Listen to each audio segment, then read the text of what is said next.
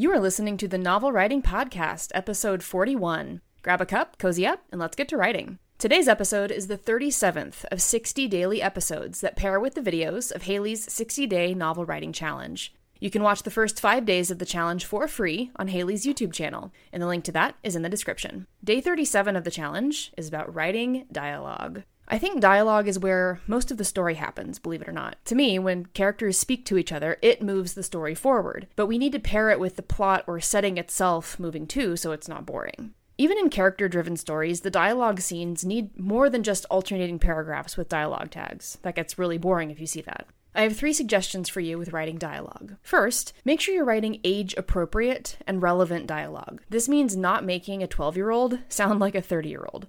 If you're writing an age younger than you are now, try to remember how you spoke when you were that age. As we get older, we gain more language with which to transfer our ideas to other people. So the younger people out there don't have the same vocabulary we do as writers. It's important to make sure that that comes across so you can connect with the readers you want reading your book. If you want to do some research on this, a great example is Pixar's Turning Red movie. It got a lot of flack from adult viewers on how the 13 year old main character acted and spoke, but Mei Mei's words and behavior were dead on accurate for that age. Second, don't get caught up in writing long, flowery, elegant prose unless that's part of your character's personality. You can even make fun of it using other characters, kind of like how Tony Stark's Iron Man makes fun of Thor by saying, Doth mother know you weareth her drapes? when they first met in the Avengers. Thor's speech pattern is part of his character, and Tony makes fun of him for it and for how he dresses. And third, read your dialogue out loud after writing it.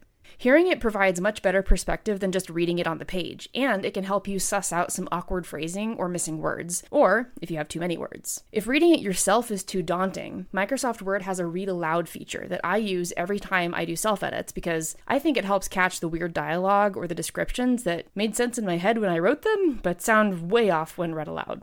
I actually have a bonus tip for you.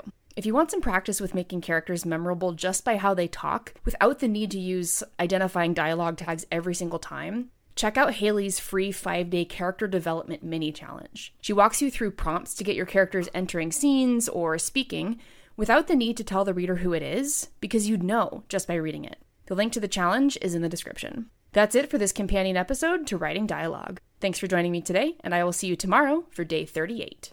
The Novel Writing Podcast is a production of Tally Ink. To find out more about our writing resources, including the 60 day novel writing challenge, check out the links in the description.